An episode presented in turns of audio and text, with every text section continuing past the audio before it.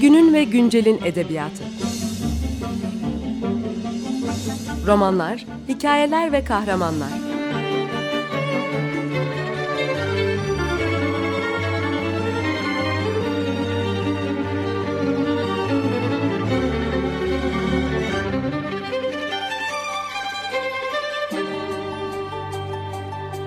Hazırlayan ve sunan Seval Şahin.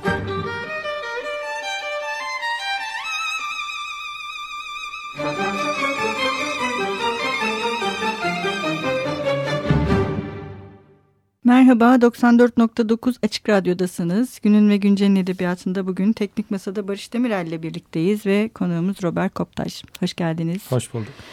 Ee, Robert Koptaş e, aslında eski bir Açık Radyo programcısı. Doğru evet. Ee, bugün burada konuk olarak bulunuyor ama konuk olarak da çok bulunmuşsunuzdur herhalde sadece Bulundum programcı ama biraz olarak. gerçekten kendimi ev sahibi gibi hissediyorum. Ne ben güzel. Açık radyoyu çok seviyorum. Radyoculuğu çok seviyorum. Stüdyonun içinde olmayı çok seviyorum. Dolayısıyla böyle ev, evde gibiyim yani. Ne güzel. Ee, Bugün e, aslında çok özel bir kitabı konuşacağız. Ara Güler'in Babil'den sonra yaşayacağız kitabını. Ee, Ara Güler'in hikayeleri ve fotoğraflarıyla bir araya getirilmiş. Özel bir kitap bu ve Bomonti Adada Ara Güler Müzesi'nin açılışıyla birlikte yayınlanan bir e, kitap oldu. E, müzeyi de görmediyseniz buradan kesinlikle en kısa sürede ziyaret etmenizi de Evet, e, tavsiye e, ederiz. Tarihini tam hatırlamıyorum ama Kasım ayında bir noktada bitiyor. Bitecek, Dolayısıyla evet. aslında az zaman kaldı. Evet çok az zaman kaldı. Ee, bu kitabın e, serüveni nedir? Ben biraz onu merak ediyorum aslında. Ee, yani böyle bir kitap yapmaya sizi iten şey ne oldu? Evet. Öncelikle. Bu aslında daha önce yayınladığımız bir kitabın e, yeni, büyütülmüş, güzelleşmiş e, versiyonu. E, hikayenin başlangıcı 1950'lere hatta 40'lara kadar gidiyor. Yani Aragüler 28 doğumlu. 20'li yaşlarından itibaren Ermenice gazetelerde, Jamanak'ta, Marmara'da o zaman Mıhtaryan Okulu'ndan Yetişenler Derneği'nin e, yayını olan, edebi bir dergi olan San'da, öğrenci demek. E, yazılar yazıyor, öyküler yazıyor, röportajlar yapıyor. Hatta bizim daha önce yayınladığımız Kumkapı Ermeni Balıkçıları da onun ilk gazetecilik işi. Evet. Ee, yani arkadaşı Vartan Ozinyan'la e, daha sonra Kennedy Caddesi'ne sahil yoluna kurban gidecek o zamanki e, balıkçı köylerine e, gidip daha sonra Yaşar Kemal'le falan yapacağı türden bir şeyin aslında ilk Evet. öncülü olan bir çalışma Hı. olarak gidiyor oradaki balıkçı reisleriyle ki onlar da Ermeni e, Hı yani öyle bir yüzlerce yıllık bir yerleşmiş e, bir kültür var. Onlarla röportajlar yapıyor, fotoğraf çekiyor. E, onlar yayınlanıyor. Sonra da öyküler yazıyor. Yani Aragül'ün Ermenice ile Ermenice basınla e, o dönemde güçlü bir bağı olduğunu anlıyoruz. E, bu öyküler de onun o zaman 55'lere kadar 57'lere kadar e, yazdığı Genç aslında bayağı bunları Evet, yazdığında. aynen bayağı genç e, yazdığı Ermenice dergilerde yayınlanmış olan öyküler. Biz bu öyküleri biz derken Aras Yayıncılık bu öyküleri e, 1995'te Ermenice olarak bir kitap haline getirdi. Aragüler'le birlikte çalışarak onun arşivinden aslında toplayarak o öyküleri. Çünkü aslında iyi de bir arşivci dosyalıyor her şeyi saklıyor. Kendine göre bir tasnif sistemi var. Hmm. E, Başkaları çok anlamasa da o Ah, anlıyor. öyle mi? Evet. Ama bence başkaları da anlasın artık. E, işte Aragüler Vakfı o işi yapıyor şu anda. Güzel, çok yani her şeyi hem e, daha farklı bir tasnif sistemine oturtuyorlar hem de dijitalize ediyorlar ve saklayacaklar. O anlamda da e, önemli bir iş yapılıyor orada. Dolayısıyla 95'te Ermenice olarak Papelonem Verçbidi Abrink adıyla bir öykü derlemesi olarak yayınlanıyor Aras Yayıncılık tarafından. Aras'ın da üçüncü kitabı yanılmıyorsam. E, bir yıl sonra da Sirvart Malhasyan çevirisiyle e, Babil'den sonra yaşayacağız adıyla Türkçe ile e, yayınlanıyor. E, o dönem hatırlıyorum e, yani bazı gazete yazıları, eleştiri yazıları e, virgülde, kitap dergilerinde e, görüldü, e, okundu. Ama daha sonra da biraz kenarda da kaldı. Yani Aragüler'in öykücü yönü Evet. e, o anlamda e, biraz unutulmuş bir şey olarak duruyordu. Kitap yanılmıyorsam iki baskı yapmıştı. E, ve uzun süredir de baskısı yoktu. E, biz esasen Fransa'da yayınlanan bir kitaptan ilham al- alarak e, ki parantez yayınları var bizim dostlarımız. Onlar da Fransa'da Aras'ın yaptığına benzer bir şey yapıyorlar. Ermenice edebiyatı Fransızca'ya çeviriyorlar ve aynı zamanda da Ermenice kitap da yayınlıyorlar. E, çok da şık güzel kitaplar yayınlıyorlar. E, onlar bizden o kitabı alıp Fransızca'ya çevirmişlerdi ve fotoğraflarla basmışlardı. Hı hı. Biz o fikir, fikirden ilham alıp onlarınkinden biraz daha güzel kitap yap, Hmm, bir kitap güzel. yapmış olduk. E, farklı fotoğraflar seçtik. E, işte böyle baskısına falan çok özendik. Evet çok güzel Ee, bir baskı. tasarımına Gerçekten. özendik. Tasarım da çok güzel. E, şey çok zevkliydi. Yazı Hani- karakteri de şeyde Evet, kullanılan. Şey çok zevkliydi yani e, önce çok korkutucuydu onu söyleyeyim. E, ben çalıştım editör olarak. Hı hı. E, yani öykülerle fotoğrafları eşleştirmek başta bir korkuttu. Evet e, ben de çünkü onu soracaktım Yani zaten. öykü- öyküler belli e, ama sonsuz bir fotoğraf arşivi içinde ne bulabilir ne bulabilirim ne olabilir e, falan diye aslında biraz böyle karın ağrısı çektim. Hı hı. E, ama sonra şeyi fark ettim o, o çok özgürleştirici ve kolaylaştırıcı oldu. Yani Aragüler o yaşında 20'li yaşlarında öykülerinde aşağı yukarı hangi temaları ele aldıysa e, antenleri neye açıksa sonraki yıllarda fotoğraflarında da onun peşinden gitmiş. Yani Evet. işte meyhaneler, İstanbul'un gece hayatı, İstanbul'un emekçi sınıfı, e, İstanbul'un kenar mahalleleri, yalnız insanlar, biraz hayattan kopuk insanlar Hmm. vesaire. Öykülerde de zaten bu temalar var. E, fotoğraflarda da ço- çokça bunlardan var. Evet. E, dolayısıyla o tema paralelliğini yakalayınca, onun ana izleklerini bulunca e, bayağı bir şey oldum, bayağı bir ferahladım. Ondan sonra seçmek de daha kolay ve e, daha zevkli hale geldi.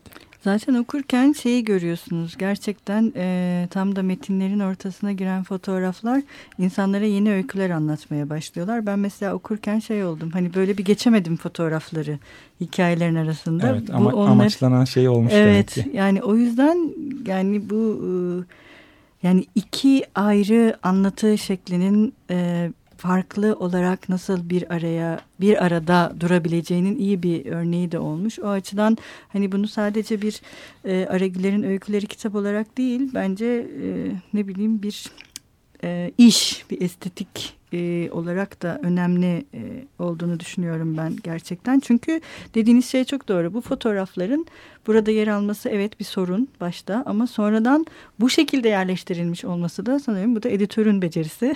Teşekkürler. O yüzden- Şu, şu son bir buçuk dakikada bayağı beni mutlu eden şeyler duymuş oldum. yo yo bu gerçekten bence de mesela okurken ben de o şeyi demiş düşünmüştüm ha acaba nasıl oldu hani fotoğraflarda içinde olması yer alır mı diye ama gerçekten çok şey ve sadece bu mesela şeyi de mümkün kılıyor. Burada aslında okurlar yani dinleyicilerimize ve okurlara şey de söylemek lazım. Ee, kitabı zenginleştirmenin yanı sıra kitabı birden farklı şekilde okumayı da mümkün kılan bir şey. Sadece fotoğrafları da okuyabiliyorsunuz burada. O anlamda o da bence çok iyi. Şimdi ilk hikayemiz garip bir yılbaşı Bir, hikayesi. bir şey söyleyeyim mi? Yani Hı hı. bur- burada e, yani biraz önce söylediğime Hı, devamen ve sizin sizinkine sizin söylediğinize katkı olarak e, burada işi biraz da gerçekten çok riskli bir şeydi bu arada. Tabii yani tabii çok riskli. Metni Kesinlikle. bir fotoğrafla eşleştireceksiniz. Bütün o soyut dünyayı yıkacaksınız. Evet. Orada başka bir şey kuracaksınız ve onun ne Hı hı. olduğu hakikaten böyle biraz fazla bir, bir, bir rol üstlenmek gibi bir Evet. taraftan. Ee, ama dediğim gibi kolaylaştıran bir şey oldu. Ee, çeken gözle yazan yazan, Yazan göz. el demeyelim evet yazan göz yani Evet, gerçekten yazan göz. bir göz olarak Kesin var oluyor göz. e, gibi öykülerine baktığınız zaman da çok sinematografik, çok fotografik. E, Aynen öyle. yani orada neredeyse aynı insan e, farklı me- medyumları kullanarak aynı şeyi hep işliyor gibi bir durum var. E, galiba yani bilmiyorum umarım diyeyim o damarı yakalayabilmiş olduk. Yani o Evet. e, kitabın e, o büyük sorununu çözmüş ve çözdüğü noktada da onu iyi bir noktaya oturtmuş oldu diye dediğim gibi umuyorum. Siz de o fikri paylaşıyorsunuz. Tabii, tabii. Onda çok sevinirim. E, ama mesela şeyi merak ediyorum şimdi.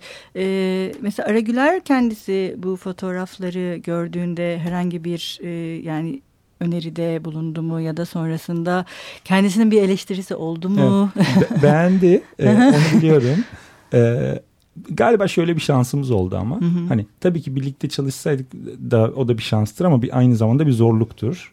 E, Aragüler'le Tabii. çalışmak. Öyle mi? böyle bir, böyle bir eşle, eşleşme yapmak. E, yaşının ilerlemesi orada e, ferahlatıcı bir şey oldu. Yani biz birlikte çalışmadık Hı hı. e, bu kitap için. Biliyordu. E, ve biz özgürdük. E, ne istersek onu yaptık. Yani kitabı görmedi. Yayınlanana basılana kadar görmedi. E, bu da yine aynı zamanda dediğim gibi bir riskti. E, ama bir yandan da çok rahatlatıcı bir şeydi. Yani ben e, yayın evindeki arkadaşlarımın da desteğiyle, onların da önerisiyle çok özgür çalıştım. E, işte Aragüler Vakfı'ndaki arkadaşlar da sağ olsunlar orada e, şu ana kadar tasnif edilmiş ne varsa, dijitalize edilmiş ne varsa onu bizim kullanımımıza sundular. Orada da bir özgürlük söz konusu oldu. E, dolayısıyla e, yani seçmekte, oynamakta, değiştirmekte, eşleştirmekte falan e, tamamen kendi inisiyatifimizi kullandık. E, ortaya çıkan e, e, sonuç bizim sorumluluğumuzdur. Yani Aragüler'in burada çok az payı var. Biz ona bir şey söylemiyoruz diyorsunuz. Peki e, bu ne kadar sürdü? Biraz onu da aslında konuşalım. Yani böyle bir şey yapmak hı hı. Hani ne kadar özgür olursanız olun ne ne kadar sürdü yani? Yani fikir aslında bayağı şey. E, fikri e, fikri inceltmek, e, fikrin etrafında dönüp durmak birkaç sene sürdü. Hani böyle bir şey yapalım mı hatta yani bu yapılmalı mı? E, işte biraz önce dediğim sorunsal evet. bağlamında. Yani bu iyi mi kötü mü e, bayağı düşündük. Hani sürekli değil tabii ki ama e, yazı işleri toplantılarında her dönem, her mevsim bunu yapacak mıyız, nasıl yapacağız diye bayağı dövdük bu fikri aslında. Masaya yatırdık birkaç defa, kaldırdık, tekrar yatırdık. Ee, çalışması çok uzun sürmedi çünkü basılmış bir kitapta öyle bir kolaylık var. Yani çevirisi yapılmıştı. Ee, Nazım Dikbaş İngilizce çevirdi bu arada onu da söylemek lazım. Hmm. Biz bu kitabı yani zamanında Ermenice sonra Türkçe olarak yayınlamıştık. Babil'den sonra yaşayacağız şimdiki haliyle üç dilli olarak farklı ciltler olarak eş zamanlı olarak yayınlandı. Yani Ermenice orijinali e, yayınladık. E, Türkçe çevirisini yap, yayınladık Sirvat Malhasyan çevirisiyle. E, Nazım Dikbaş da Türkçe çevirisinin e, İngilizce çevirisini yaptı. E, dolayısıyla üç cildi bir arada yayınladık. O Nazım'ın çalışması epey sürdü. E, yaklaşık bir sene sürdü. Yani sürekli bununla uğraşmadı ama e, dolayısıyla bir sene orada çeviri üzerine var. Bizde 3-4 ay, son 3-4 ayda yoğun olarak özellikle fotoğraf eşleştirmesi e, meselesine kafa yorduk. Metni tekrar bir elden geçirdik. Evet. E, sonra da üçünü birden tekrar okuduk. Yani yoğunlaştırılmış olarak 4 ay ama arkasında o 4 ayın bir 4 sene falan vardır mutlaka. Peki bunlar e, yani buraya alınırken Türkçe baskısı için konuşuyoruz. E, o zaman yayınlandıkları halli, halleriyle mi yayınlan yani yer aldılar kitapta yoksa siz hani günümüz imlasına uyarlama hı hı. ya da işte anlaşılmama gibi yani tekrar bir elden geçti mi metinler? Öyle bir çalışma yaptınız ee, mı? 96'daki çeviri o zamanın imla anlayışı, bizim yayın evinin imla tercihleri, yazım tercihleri ve dil tercihleri neyse ona göre yapılmıştı. Hı hı. Ee, sonrasında ufak tefek değişiklikler yaptık ama bunlar içeriksel şeyler değil daha teknik ayrıntı. Teknik değil Çok mi? fazla üç nokta kullanılmıştı. Noktalı hı hı. virgül vardı. Ee, bazı cümleler çok bölünmüştü. Hani e, böyle çok de, derinlemesine bir redaksiyon olmadı ama üzerinden geçtik ve o günün çünkü 22 sene geçmiş onun üzerinden de o da Tabii. az bir süre değil. Türkçe'de böyle hızlı değişiyor, Hı-hı. dönüşüyor. Ee, içimize sinmeyen şeyler oldu. Dolayısıyla metni birkaç kere daha elden geçirdik aslında. Ben geçirdim, başka arkadaşlar çalıştılar. Hı-hı. Ben sonra tekrar üzerinden geçtim.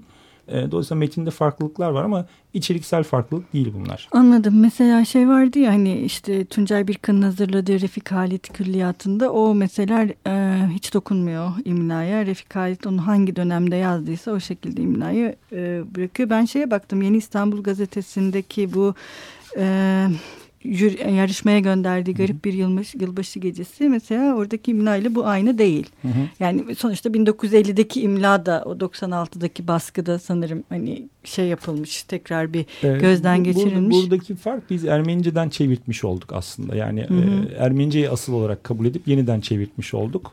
Ha, ee, belki çeviri. ondan kaynaklı. Orada arada farklı bir dil var. Yani Refik evet. farklı bir durum var. Evet evet. Ee, ondan kaynaklanıyor muhtemelen. Çünkü gerçi bu e, hikayeden ben de mesela ilk e, Yeni İstanbul gazetelerini tararken görmüştüm. Sonradan size de yazmıştım bu Pirsos dergisinde hı hı. bir benim öğrencim yüksek lisans tezi yaparken de orada Aragüler'in hikayeleri olduğunu görmüştük. Bu garip bir yılbaşı gecesi takma isimle gönderiyor aslında Yeni İstanbul gazetesine ve orada bunun çeviri olup olmadığına dair hiçbir e, şey yok. Hani e, sonradan kendisi mi söyledi bunu mesela çevir birinin çevirdiğini ve o şekilde gönderdiğini onu da bir tarihe not düşelim evet, buradan. E, e, o dönem Ermenice yazıyor. Yazdığı her şey Ermenice ve e, bilmiyorum belki de Türkçesi Türkçe e, imlası falan o kadar güvenmediği bir şey miydi o zaman? E, Ermenice de daha güçlüymüş. Daha Ermenice dünyanın içindeymiş. Belli bir yaşa kadar. Ondan sonra da orayla bağını koparmış e, ve bu sefer de Ermeniliği çok, çok kenarda kalan Ermeniceyi hiç kullanmadığı bir hayata doğru gitmiş Aragüler. Orada ilginç bir şey var. ilginç bir kırılma var. Belki de hani Hı. bir seçim, bir tercih, belki psikolojik nedenleri olan, belki siyasi hatta nedenleri olan. E, çünkü dediğim gibi evet, belli evet. bir yaşa kadar tabii, çok tabii. o İstanbul Ermeni kültür Hı-hı. dünyasının çok içindeyken belli bir noktadan sonra elbette tanışıklıkları ve aracılığıyla o temaslar devam ediyor ama bir daha hiç Ermenice yazmıyor mesela. Evet mesela ben şeyi düşündüm yine hani böyle bir kitap hazırlanırken bu formatla birlikte hani biraz daha böyle bir e, bunları metinleri tarihselleştirmek bağlamında da işte ilk yayınlandıkları yerler, ilk halleri ve hani bu e, bunlarla ilgili daha böyle zengin dipnotlar mesela e, kullanmak gerekir miydi? Tabii bu bendeki biraz şey de olabilir. E, mesleki deformasyon. Böyle bir edebiyat tarihi şey gibi. Aynı mesleği yapıyoruz. Yani da bu anlamda bazı titizlikleri Ya mesela var. onu gerçekten çok düşündüm. Hani mesela işte bu e, hani hem bu şekilde olsaydı hem de Yeni İstanbul gazetesinde yayınlandığı haliyle Hı -hı. de bu kitapta yer alsaydı. Hı -hı. Çünkü oradaki şey de güzel aslında. Yani gazetenin şeyi de güzel. Mesela Pirsos'taki hali de çok güzeldi. Hı Pirsos'un da çünkü bütün mizampajı her şeyini Nuri İyem yapıyormuş. Burada, burada aslında şey çıkıyor ortaya. Pirsos'u ben sizden öğrendim. O evet. mailinizde sağ olun bizi haberdar ettiğiniz için. Gerçekten bilmiyorduk. Evet o da ilginç ee, aslında Dolayısıyla gerçekten. böyle ilginç bir ilişki ağı e, var. Evet. Yani Aragüler'in de merkezinde oldu ama sadece ona mahsus değildir muhtemelen. Hmm, Ermenice basın, de. Türkçe basın, e, Rumca, Rumca basın. basın. Yani bunlar arasında e, üç dilde yayınlanan öyküler. Evet. E, hani bunun mesela 1915 öncesi benzerlerini arıyoruz. Hani hı hı. E, Ermenice yayınlanan sonra Türkçe yayınlanan şeyler var. Onların izlerini sürüyoruz. Belli ki bu alışkanlık ya da o zaman başlamış olan bazı şeyler 40'lı e, 50'li yıllarda da devam etmiş. Yani onun ilginç bir örneği aslında Aragüler'in kendisi. Evet yani biraz şey gibi hani 19. yüzyılda hep konuşuyoruz ya Osmanlı'da hani cemaatler arasındaki edebi alışveriş var mıydı yok muydu? E, ama mesela yavaş yavaş o dönemler çalışılmaya başladığında işte Ermeni edebiyatı, işte Ermenice edebiyat, Rumca edebiyat, işte hatta Arapça edebiyat, İbranice edebiyat bütün bunlar çalışıldığında yavaş yavaş cemaatler arasındaki ilişki de ortaya çıkıyor bence. Çünkü hiç yokmuş gibi kabul ediyoruz ya biz. Do- doğru hiç yok gibi kabul ediliyor. Bazen de bunun tersi hani bazı hmm. Hmm, tekil örnekler de daha fazla bir şeymiş gibi de algılanabiliyor. Orada Öyle bir mi? risk var hmm. bence. Doğru. Yani bilmiyorum yanlış Yo, olabilir. Doğru söylüyorsunuz. Evet. Ama mesela benim de aklıma hani bir yan bilgi olarak şey geldi. Bu ilişki bağlamında. Ee, Garbis Cancikyan ve Haygazun Kalusyan'ın iki genç Ermeni şair. Hı hı. Ee, onların, Onlar yayınlandı da değil evet, mi? Evet onların yayınladığı Garip'ten bir sene sonra evet. yayınladıkları hmm. Balkız kitabı var evet. mesela. Onlar da Ermeni garipler gibi. Yani hem Ermenice de garip garipe yakın duran şiirler üretiyorlar ama e, işte Türkiye'li İstanbullu Ermeniler olarak Türkçe de e, yazıyorlar. Orada da bir ilişki var. E, zaten şöyle de söyleniyor mesela e, İstanbul Ermenice şiirinin Cumhuriyet döneminde en önemli ismi Zahrat. Hı hı. E, Zahrat'ın da çok Ermenice şiirde benzeri yok. Yani diasporada da yok, Ermenistan'da da yok. E, Zahrat'ın da temelde Türkçe şiirden çok beslendiği, e, Türkçe şairlerden de beslendiği, onlardan etkilendiği e, söylenir. Dolayısıyla özellikle azınlıkta olan için e, Türkçeyi okumak çok mümkün olduğu için evet. e, orada bir iletişim etkileşim olmaması düşünülemez zaten. Hı hı. E, tabii Ermeniceden Türkçe'ye doğru bir etki çok olamıyor. E, yani Türk şairler, Türk yazarlar Ermenice bilmedikleri için. E, belki şimdi böyle Aras'ın yaptığı faaliyet biraz daha yaklaştırıyor hı. aslında edebiyatları evet, birbirine. Yani daha çoğalsa keşke daha çok olsa daha e, fazla olur o etki belki de. Evet ama bu dediğiniz şey de çok önemli. 1950'lerden sonra hala bu ilişkilerin devam ediyor olması ve aynı metinlerin e, yine bu biz işte Sonya Pirsos dergisini çalışırken fark ettiğimiz şeylerden biriydi. E, bir takım mesela e, Türk şairlerin şiirlerinin e, külliyatlarında olmadığını gördük. Yani Pirsos'ta yayınlandığı hı hı. halde yani şeyde yok külliyatlarında yok onları taradık ve hani sadece başlıklar belki değişmiştir diye düşünmüştük ama yoktu yani şiirlerin evet. kendisi mevcut değildi. Ben, ben dün tesadüfen başka bir aslında politik hı hı. bir kitap üzerine e, çalışırken bir kitabın redaksiyonunu e, yaparken Suat Derviş'in de bir Ermenice gazetede hmm. yazılarının olduğunu ne kadar e, gördüm tesadüfen. Evet öyle bir etkileşim gerçekten de varmış. Bu biraz da şeyde o, o mümkün oluyor galiba. E, 40'lı 50'li yıllarda yani 40'ların ikinci yarısı savaştan sonra, ikinci Dünya Savaşı'ndan sonra ve 50'li yıllarda böyle bir sol eğilimli Ermenice gazete şeyi var. Evet. Hmm. Baskı altına alınıyorlar, e, soruşturmalar, kovuşturmalara uğruyorlar ama bayağı direngen e, bir ruh da var. Onlar tabii solcu oldukları için bazıları TKP ile ilişkili vesaire e, sosyalist komünist Türk aydınlarıyla e, içli dışlılar. Öyle bir temas var. Yani Sabahattin Ali de var mesela Noror Yeni Gün e, gazetesinde. Hmm, Sabahattin Ali yayınlanmış e, çevirileriyle ya da bazen Türkçe e, öyküleriyle ya da yazılarıyla. Dolayısıyla gerçekten de öyle bir ilişki var. Belki de üzerine çalışmaya Bence kesinlikle değer. kesinlikle değer. Şey bir de mesela siz hani demiştiniz buradaki e, hikayelerin yani Pirsos'taki hikayelerin hepsi buraya girmiş. Hı hı. Dolayısıyla hani e, şey de önemli bir şey. Yani onları karşılaştırmak e, ne bileyim Rumca'daki haliyle Ermenice'deki hali ya da varsa belki bir yerlerde bilmiyorum sonrasından çıkar sonrasında çıkar mı Türkçedeki halleri Hı. hani şey konuştuk ya sizin müdahalenizin içeriye dair olmadığı Hı. ama hani bir takım işte teknik şeyler Hı. oldu. Belki oradaki değişimlere de bir bakabilmek gerekebilir. Doğru. Yani gerçeği bilmiyorum. Mesela bu 1950'deki Yeni İstanbul Gazetesi'ndeki yayınlanan aynı hikaye mi bu? Aynı hikaye. Yani hiçbir şey değişmemiş. Evet, evet, evet. Yani işte noktası virgülü farklı sadece. Ha, o kadar. Hı-hı. Mesela belki o başka bir dilde değişmiş Hı-hı. olabilir mi? Hani sizinle programdan önce Odyan'ı da konuştuk ya Abdülhamit ve Şahrakom çok değişmiş mesela başka dillerde yayınlanırken. Hı-hı. Yani Aragüler kendisi onu Rumca'da ifade ederken belki başka bir şekilde düşündü Ar- Aragüler biraz böyle işiyle ilgili şey e, yani kontrolü tamamen elinde tutmayı Hı-hı. seven bir yani yani fotoğrafları da hani ne bileyim aslında baktığımız zaman Aragüler'in birkaç yüz fotoğrafı var ortada. Ve yapılan kitaplar da genelde hani e, onun seçtiği belli başlı fotoğraflardan yapılıyor dönüp dolaşıp. E, ortaya çıkarmıyor pek çok şeyini. Öykülerinde de bence öyle. Evet, yani öyle. yazmış. Muhtemelen çevirisinin de aynı olmasını şey yapmıştır. Hmm. E, mutlaka kontrol etmiştir. Yeni İstanbul'a verdiğiyle bunun arasında bir fark yok. E, dolayısıyla böyle o yapıyor e, sınırları belli, ne olduğu belli ve orada bitiriyor. E, şey yapmıyor, üzerine çok oynamıyor. Yervan Todyansa e, Abdülhamit ve Sherlock Holmes'un tam tersi. Onun tam evet, zıttı evet, yani. Doğru, o biraz daha 20. yüzyıl O çok başı. oynamayı seviyor, dönüyor, dolaşıyor. Tefrika zaten bir gün başka bir şey yazıyor, öbür gün oradan kesiyor, başka doğru, bir yerden devam ediyor. Doğru, tefrika olması da onu çok etkiliyordur. Bir de dediğiniz şey çok doğru. Yalnız insan. Bir de mesela şey de görüyoruz gerçekten... E, fotoğraflar gibi ama yarattığı kahramanlar bence bu hikayelerde çok böyle ne diyeyim evrensel. Hı hı.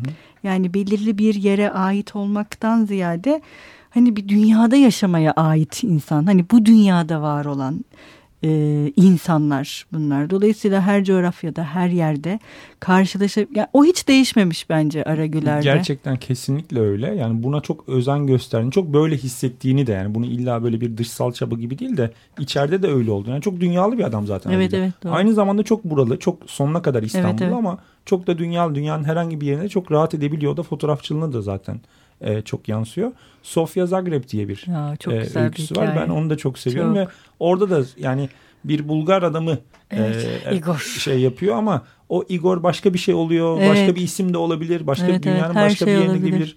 Ya da Doğru. ne bileyim bir Ermeni balıkçıyı anlatıyor bahtsız böyle e, bir türlü avlayamıyor. Evet, düz evet. Hofsep işte. O düz taban Hofsep yani düz taban John da olabilir. Herkes Frederick olabilir. de olabilir ya da Mahmut da olabilir. Hiç fark etmez yani gerçekten. Yani şey gibi e, bir yere ait olmanın kendisi aslında burada şey hani yerellik dediğimiz hikayeden çok bir yere ait olmak ya da kişinin kendisini bir yere ait hissetme.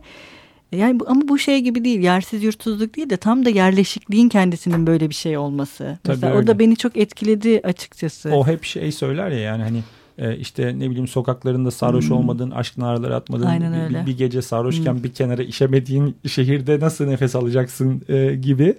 E, o, o bunu seviyor. Gerçekten çok buralı ama dediğim gibi aynı zamanda o burası başkası için de başka bir yer ve bunlar evet. ortak e, hisler, ortak duygular dediğiniz gibi bir yere ait olmakla ilgili. Benim aklım hemen şeye gidiyor. Ben her zaman o babamın öyküsünden çok bahsetmeyi seviyorum. Yani babasının da 1915'te 6 yaşında bir çocukken e, ayrılmak zorunda kaldığı Şebin Karahisar'ın Yaycı köyüne 60 küsür sene sonra yani ölmeden kısa bir süre önce dönmesinin hikayesini Aragüler'den rica ediyor. Yani bu kadar ünlü oldun, dünyaya gezdin, bir beni köyüme götürmedin diyor ilk defa. Yani yıllar sonra ilk defa köyüne gidecek yaşlı bir adam. 6 yaşındayken de ayrılmış. O da köklerle ilgili, köke dönmekle ilgili ve aslında Aragüler'in de köküne, evet. kendi köküne, babasından dolayı dönmesi tabii ki reddetmiyor, anlıyor o e, sistemin ne anlama geldiğini ilk fırsatta götürüyor. Ve oradaki bir günü anlatıyor. E, öykünün de sonunda böyle e, acı bir sürpriz var. E, çok can yakıcı bir sürpriz var. Onu şey yapmayayım. Spoiler e, vermeyelim. Ama yani o, o öykü beni çok etkiliyor. O babanın e, artık yaşlı bir adam olan babanın 6 yaşına dönmesi, o köyde geçirdiği neşeli gün, e, köyün havasını, suyunu e, ayranını çeşmesinden içtiği suyu e, hatırlaması ve özlemle yeniden yaşaması, çocukluğuna dönmesi, 6 yaşındaki Dacat Güler e, olması hikayesi e, bence çok anlamlı. Mesela o da Türkçe yazdığı bir şey. Evet. O Ermenice değil. Onu ama çok anlaşılabilir bir şey Türkçe yazması da bence. Ee, evet olabilir. olabilir. Belki. Ben evet, yani neyse. E, şey kimin e, dinlemesini anlamasını istiyorsa ona evet. yazmış olabilir tabii ki. O dilde yazmış olabilir. Evet, e, bugün e, 94.9 Açık Radyo'da e, Robert Koptaş'la birlikte e, Ara Güler'in Babil'den sonra yaşayacağız isimli kitabını konuştuk. Çok teşekkür ederiz. Ben teşekkür ederim. Buradan e, rica ederiz. Buradan tekrar e, dinleyicilerimize e, en kısa zamanda Ara Güler Müzesi'ni de ziyaret etmelerini tekrar tavsiye ederek hoşçakalın, görüşmek üzere diyoruz. Günün ve güncelin edebiyatı. Romanlar, hikayeler ve kahramanlar.